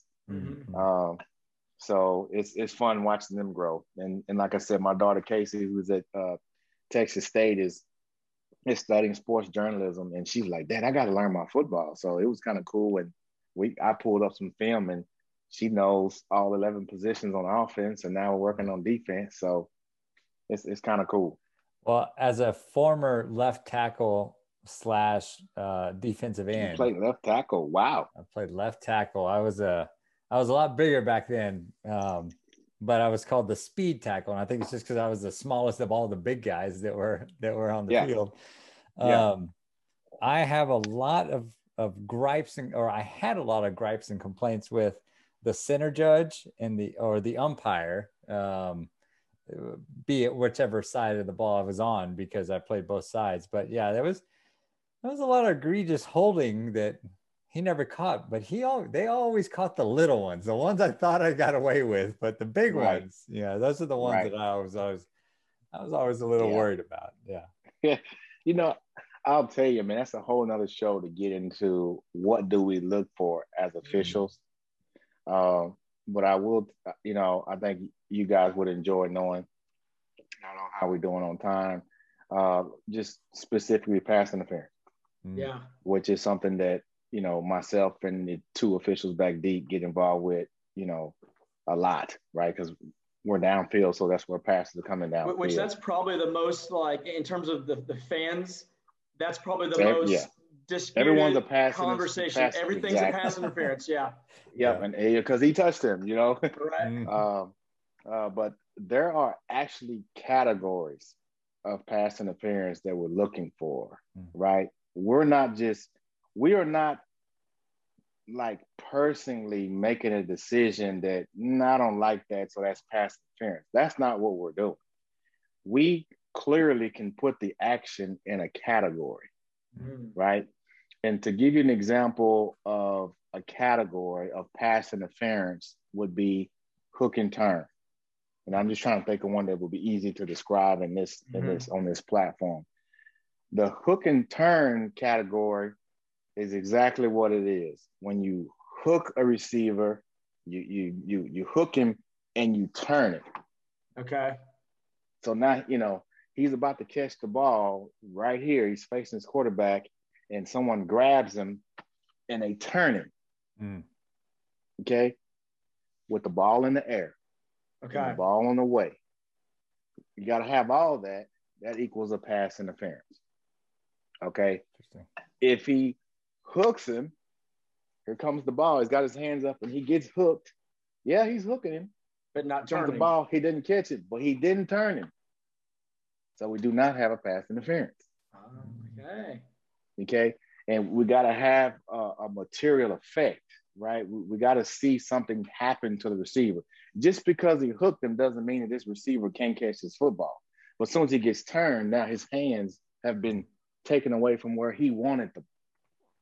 Right. Wow, what a great point because I guarantee you I've probably yelled, it's obvious he's got his hands on him. Yes. And that's yes, not he can have his hands on him. It's yeah. a contact sport. You get to right. touch it. With the exception of another category of pass interference that is called not playing the ball.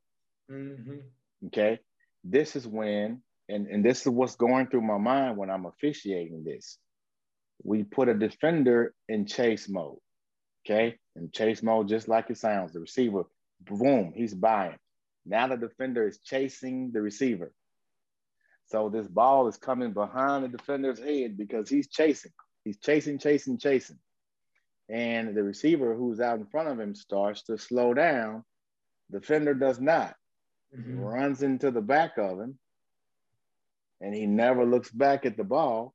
So you can't argue that you're trying to catch it mm-hmm. or intercepted. So that is a pass interference for, for making contact with the ball in the air. Okay. Um, and you're not playing, you're not making a play on the ball. Okay. So going back to those conferences, you know, you make, I may have a flag down and it may be on my uh, co-official's key and he might be in a position to where he couldn't really see the contact made from the back. So he may ask me, hey, Lyndon, what did you have? Hey, I got him not playing the ball. Okay, great. And then I would report that to the referee right? So, you know, want the fans to know that the holds, the pass interferences, there are categories that we're looking for. And if given the opportunity to, you know, talk to fans, which we, we never really would do, right? We would, we, I can tell you every pass interference that's called, there will be a category. And a hook without the turn is not a foul uh, the defender that is good enough or, or, understands that hey, I'm in chase mode. I'm I'm already I got the antennas up. They're watching me. If he can get his head around and make a play on the ball, and maybe there's a, there's a little contact, we, we probably won't have anything. But he can't just run. He just can't yeah. run him over. You know. Right. So.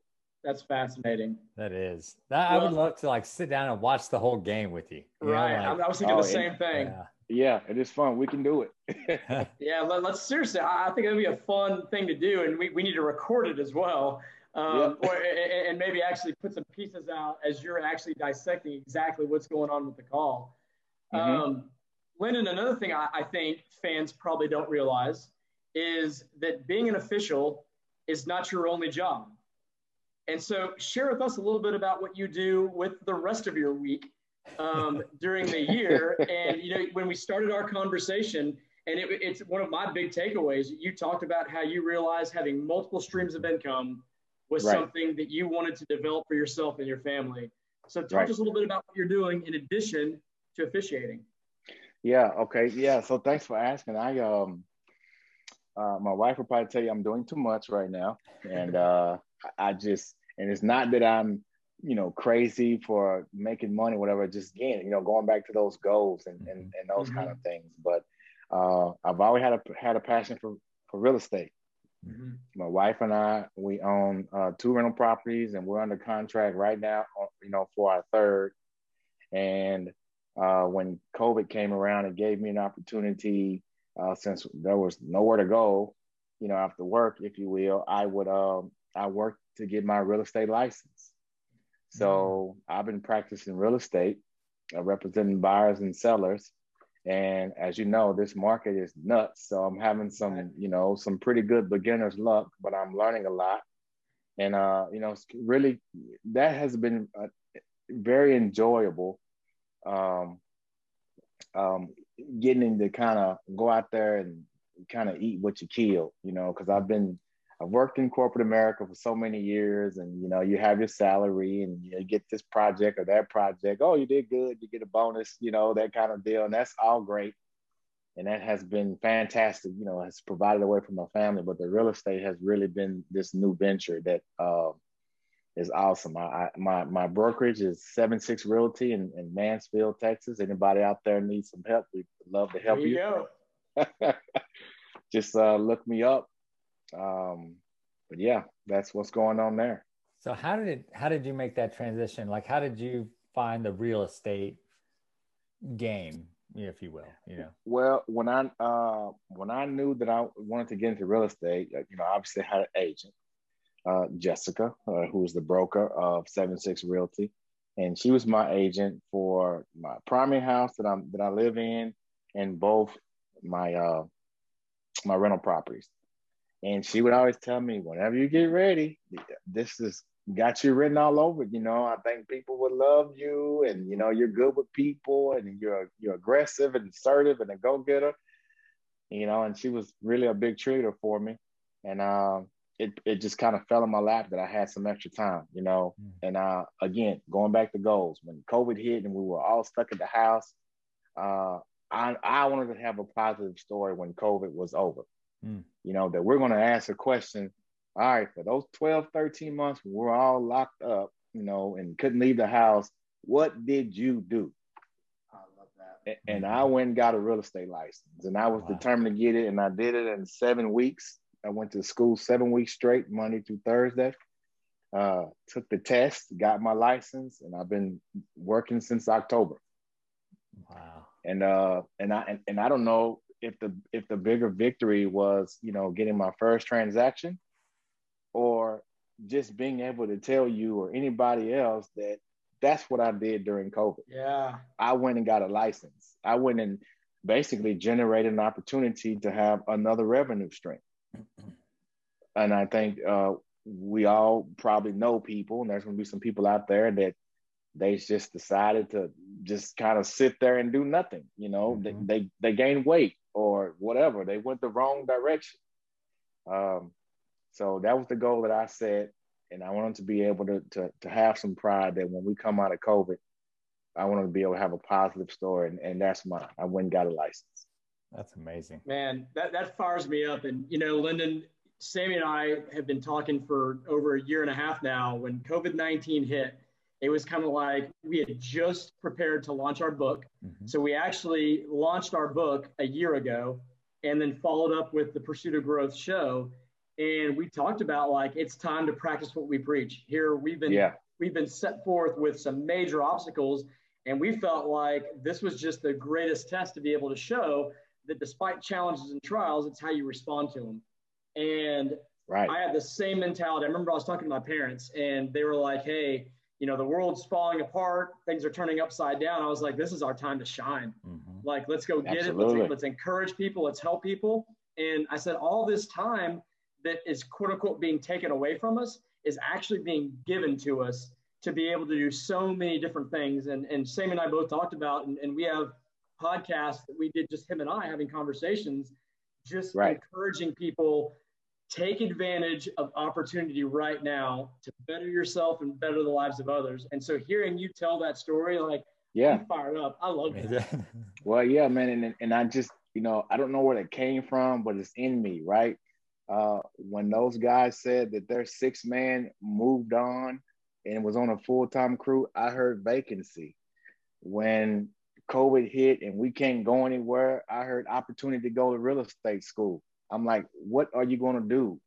You hear the cliche, you know, you hear it all the time. When you get lemons, you make lemonades. But do we really? Mm-hmm. you know, I want to make some lemonade, you know, and I know that my daughters are watching me too, you know, yeah. and I and I want to uh, be able to tell them, well, you remember when I did this and I started doing that because they're gonna have their times where, mm-hmm. you know, they're gonna be down on their luck or not sure if this is what they want or am I gonna get this job? Well, you do something else. You know, as long as you're breathing, you can be successful. It's up Ooh, to I you. love it. I'll, I'll, I'm writing that down. Exactly. That's a good one. You're, you're gonna see you're gonna see that on a meme that I post on our social media account. Yeah, yeah. As long as you're breathing, you can be successful. Yep. That is so true. There's that that victim mentality, the stress, anxiety, the the woe right. is me, right? That it's so easy, right? We all we've all been there. Every single one of us at some point in time has been there, some more than others. But it's what you do when to get out of that, right? It's what you do to get past that. And I think that that's not only goes back to the foundational elements we talked about, but then also goes back to the discipline and the rigor that you have that you've showcased and that you're also providing for your kids and family and friends and others that are watching this audience you know everyone that you right. come in contact with you know you're inspiring you're you're the type of person that I I know Greg and I will be fired up about this. We usually text after shows anyway. I know he and I are both probably going to be on a yeah. meeting right after this too, uh, just right. talking. But I think it's true. It's like when you find yourself with those opportunities or those those instances for opportunity, you may not know how to seize them, but you know that it's there, and that kind of goes back to the book that we put together, right? An actionable mm-hmm. plan for achieving those goals. It's a it's a methodology. It's an understanding. It's repetition right? It's certain aspects. Right. It's developing the plan and going for the plan. And i think that that's something that you know just pairs directly with what you said right there too because if you're breathing you can be successful. I love that. Right. And and and don't beat yourself up on what you're successful at. I don't care mm-hmm. if it's cutting grass washing cars uh clipping nails on dogs. You know, mm-hmm. make sure that your dogs, when you cut their nails, I mean, it's the best looking dogs on the block. You yes. know, that's, that's just and just be the best you can and just go all in on whatever it is. Whatever it is, just go all in. Commit. Yeah. If you look at the definition of success um, in the dictionary, it says the accomplishment of an aim or a purpose. And I think if you were just to ask this everyday person, hey, what is success to you? You're going to get different answers from different people. So my right. thing, people will ask me, they'll say, "Hey, are you successful?" I say, "Absolutely, I'm successful."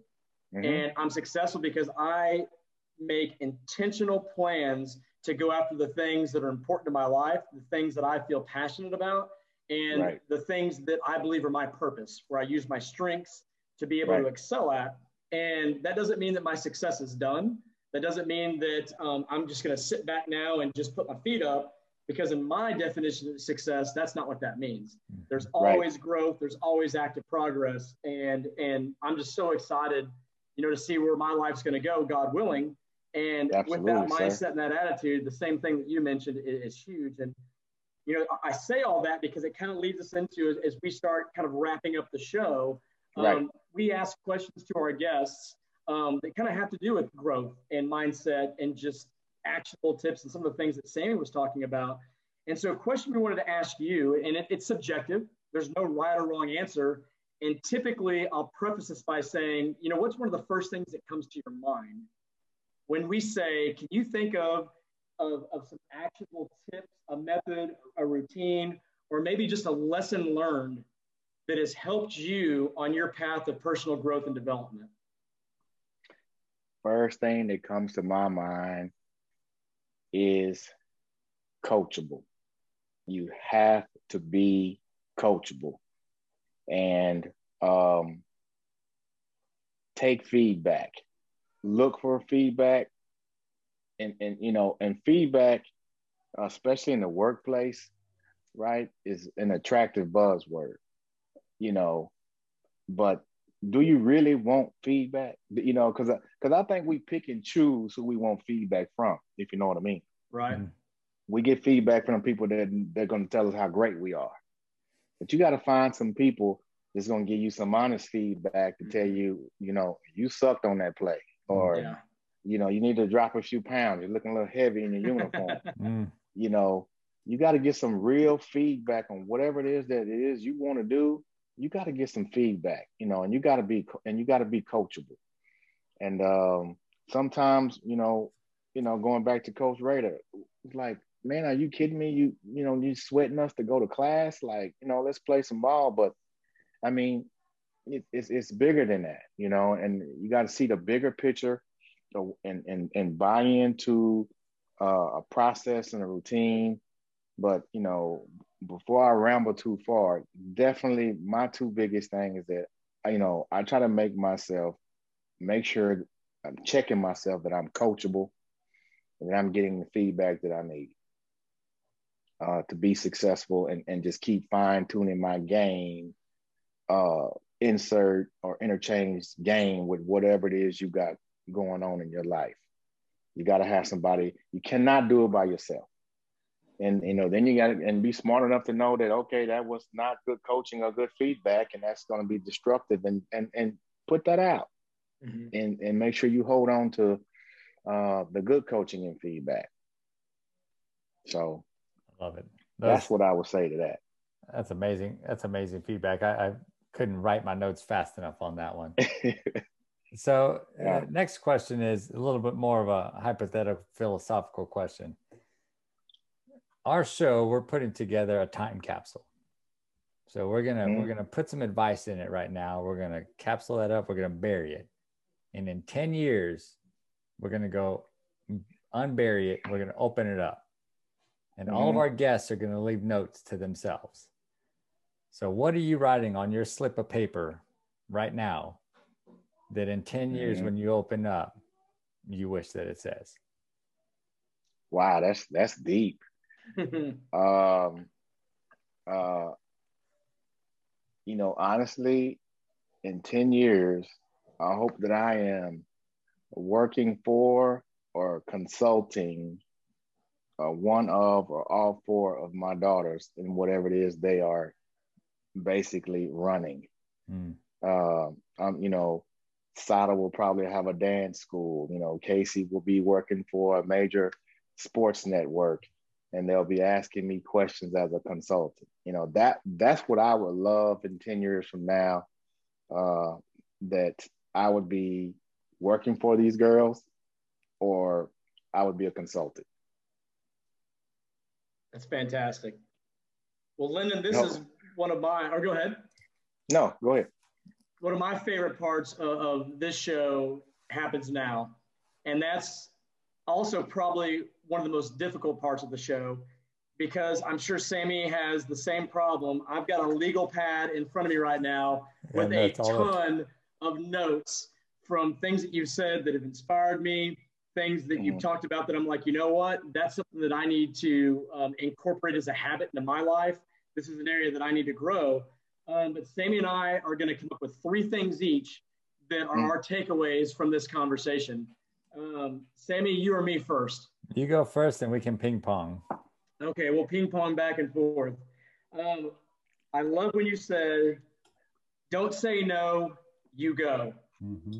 And I think that goes back to just so many examples that you've shared of where you've taken initiative, you've been aggressive, and you've seized opportunity. But it's like I talked about before luck is where preparation and opportunity meet. And it motivates me and it inspires me and encourages me to hear you talk about um, all these different things that you've excelled at because you just took advantage of saying, you know what, I'm going to go for it. And I think it's so beneficial for people to hear that story because we all have those opportunities in our lives every single day. And more often than not, we come up with an excuse of why not to do it. And right. so, love what you said about that. Right. So, so Thank true. You. I, I have two stars next to that phrase right there because that's mm-hmm. exactly. I, I want to put that in, like, like, a meme. We're gonna we're gonna put that one on, on, online yeah. as well. I think it goes back to my first one is where it goes back to the very first story that you told. And it's about those foundational elements. It's about that it's not just about the ultimate goal. It's about those little things that you have to do that set the mm-hmm. tone for you to achieve that ultimate goal. So what focus on the foundational elements, break down those goals into those smaller chunks, if you will. That's right. what I took out of that because it was, it, again, it was like enlightening to me to just hear that that's what your coach was looking for, right? The right types of people, the, the people right. that cared about other people, the people that wanted to get a degree. They wanted to focus on all the right things. And so that was a big takeaway for me is no matter what, focus on the foundational elements, even if they don't exactly equate, they will equate.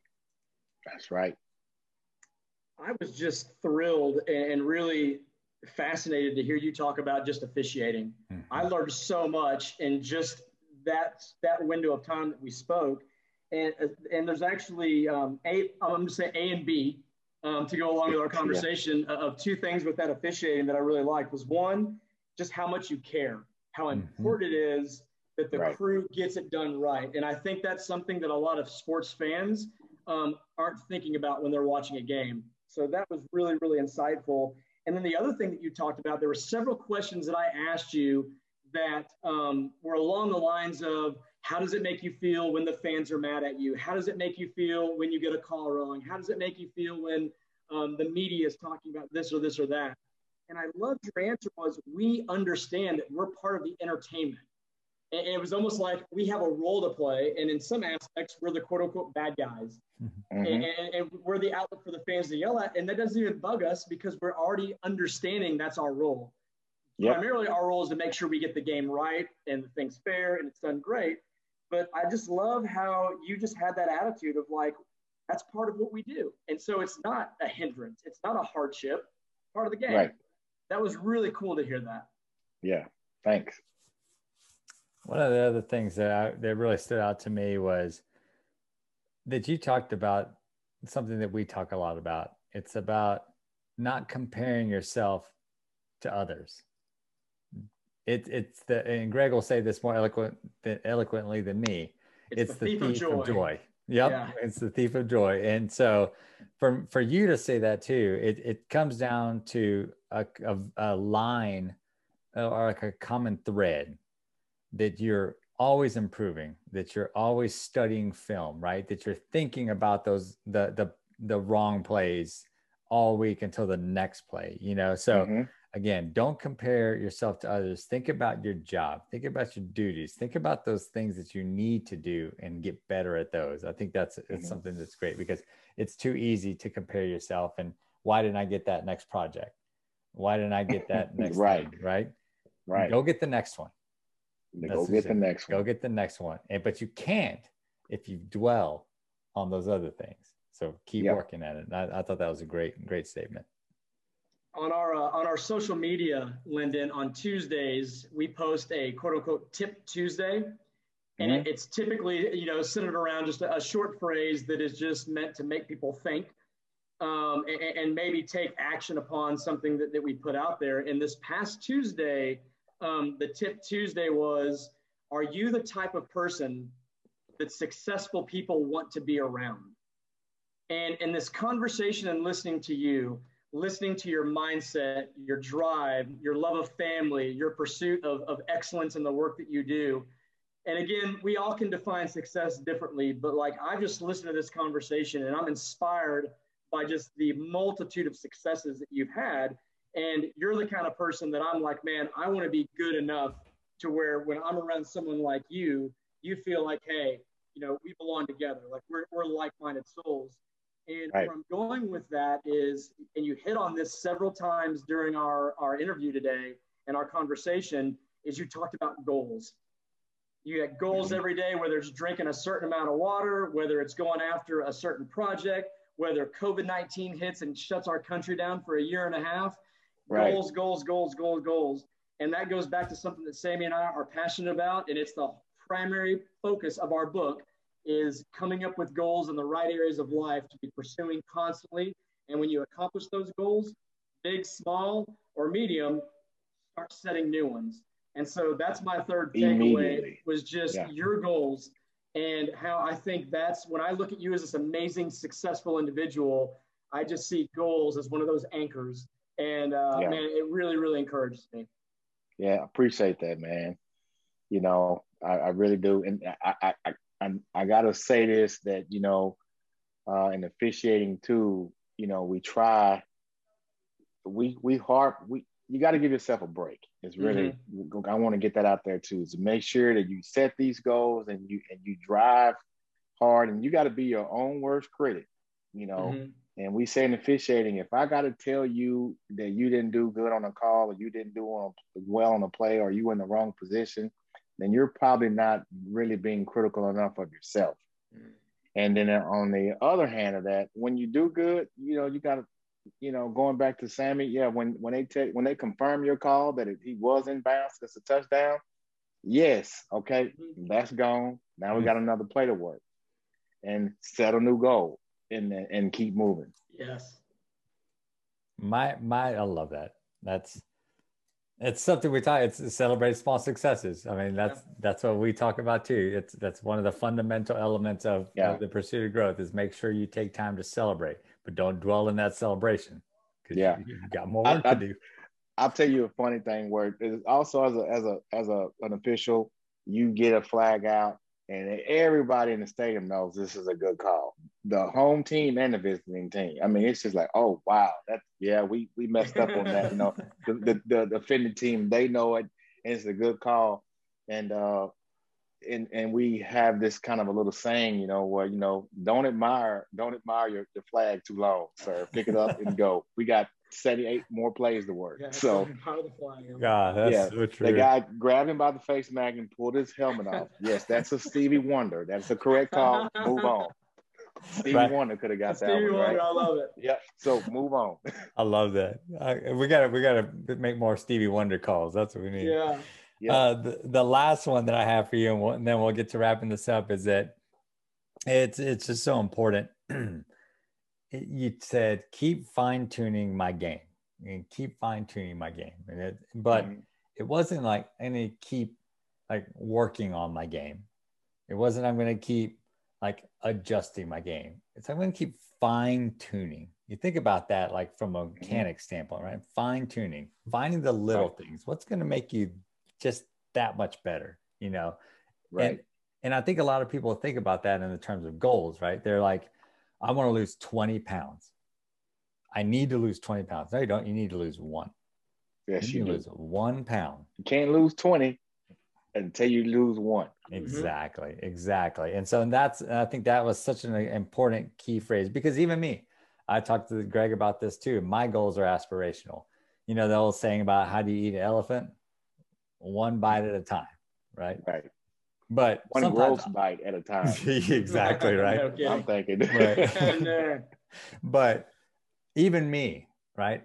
I want to eat two elephants at the exact same time sometimes, and I have to remind myself, let's just break it down, break down the goals. So I just think it was sure. key for for someone like you that's it's analytical, someone that has as much going on as you do. Because we didn't even touch on your other job. We barely even scraped the surface on real oh, estate. yeah. And then yeah. don't get me started about being a, a girl dad because I mean, you know just oh, as well as I do about the road I'm about to go on as well. But there's so mm-hmm. much more depth to what you're doing. So coming from you, keep fine tuning my game. I think is just an important aspect that people should should continue to put in their mind as well. Yeah, thank you, man. Awesome. Well, uh, let, let, this is the part of the show where, man, we're gonna let you promote and just share how people can find you, how they can get a hold of you. I mean, I, I guess, of course, we can watch you on TV come the fall.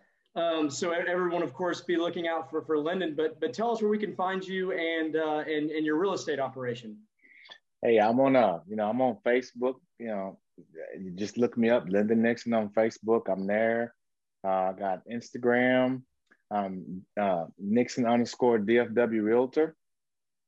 And I'm at 76realty.com. Yeah, that's the, the website to the brokerage. Go to 76realty.com and there's a link, meet the team, and you can see me there. Um, I'm all over DFW. Would be happy to to work with you two or anybody else out there. Um, and it could be real estate or it could just it could be anything that I might be able to, to be a benefit of.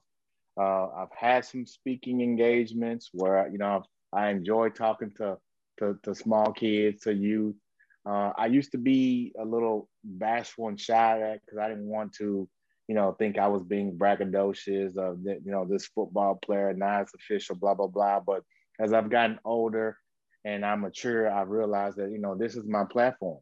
Mm-hmm. I mean, this this is what I do. This is my space. This is where I'm comfortable.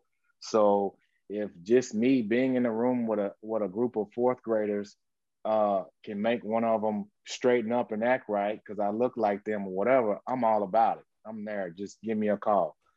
Um, but yeah, uh, Facebook, Instagram, um, and you know, but don't don't ask me for a football schedule because I won't tell you where I am. You just have to just see if you see me, you know. And I and I hope that you don't see me because if you see me, that means I'm in a circle talking about something that you know mm. could potentially be wrong, right? well, I can so. tell you this much: we're gonna we're definitely gonna be rooting for you. You know, if if, you, if we do it. see you, we're gonna we're just gonna be rooting that you that everything went well, and just like you said for other referees, right, or uh, officials, that you want to make sure that they got it right, right? So we're doing this for you too. But I, I do have two things for you. Number yes, one, I'm very interested in the rental game. So I'm, All right. I will be connecting with you because I, have got that's one of my COVID things that we talked that you talked about was to learn a lot more about rental properties and all that. So mm-hmm. I, I'm about nose deep into that research. So yeah, real quick on that. I know you got two things, but on that, I'll tell you just like anything else, it's hard to get the first one. The mm-hmm. first one is the hardest one. Mm-hmm. You overthink it. You you you you know you the research you study too much, you research too much, the opportunity pass you by. You know, just know you know your price point, know what you want, know where you want it to be, and and go for it. My wife and I, we said that we would not buy a home uh, or a property that we are going to rent that our daughters could not sleep in. Mm-hmm. So that's that's our rule. So it's got to be something that our daughters could sleep in, and if it's in our price point, we're pulling the trigger. Hmm. Like that. I love that. And then number two, will will you come back on this show so we can explore some of those other opportunities that you're in after the season and just get mm-hmm. a check in with you about how things are going. Absolutely, man. I would love to stay in contact. Uh, I told Greg I'm I'm I want to come up and see the Vogel Alcove and mm-hmm. see see his place of business and bring the girls in. Just Absolutely. I want to get more. It's time for me to get more active in in my community. So I saw see you guys as an opportunity for me to get that done and let me start writing that next chapter. And can you show us the ring? I, I noticed you had the ring on. Can we see that ring? That's it, man. That's can the you... Sugar Bowl ring. Wow. Let's see. Look at that. That's the New Orleans uh, Superdome. One one two one. Yes, wow. sir. In Ohio State, Clemson. Oh, that's wow. beautiful. That's amazing. Yep. So well, that's a that's the first New Year's Day bowl ring. So I'm excited about it. That's awesome. Well, well, Lyndon, this was a blast. This was a joy. Um, like I told Sammy, I said, man, I met this really fascinating man, and I can't wait to get him on the show. And this yeah. surpassed my expectations of, yep. uh, of what I thought this conversation was going to be. So, once again, thank you so much for being our guest on the Pursuit of Growth show. And, you know, for people watching that want to learn more about um, what Sammy and I and now Lyndon are a part of, uh, go to www.livetpg.com. You can check out um, other shows that we've done in addition to this show. You can check out our blog. And of course, you can purchase our book, The Pursuit of Growth A Lifestyle yeah. to Flourish um, in Today's World. But with that, guys, this has been a blast and looking forward to uh, Lyndon getting yeah. you down to Vogel Alcove. We'll set up a tour here shortly. And man, with that, let's keep jamming, keep rocking, and living the hey. pursuit of growth. I'd just like to say thanks, and you guys did a great job, and I'm glad I had to pull out the flag. So, good job. Awesome, have guys. a good night. Have yeah, have a good night. Thank you so much. Thank you.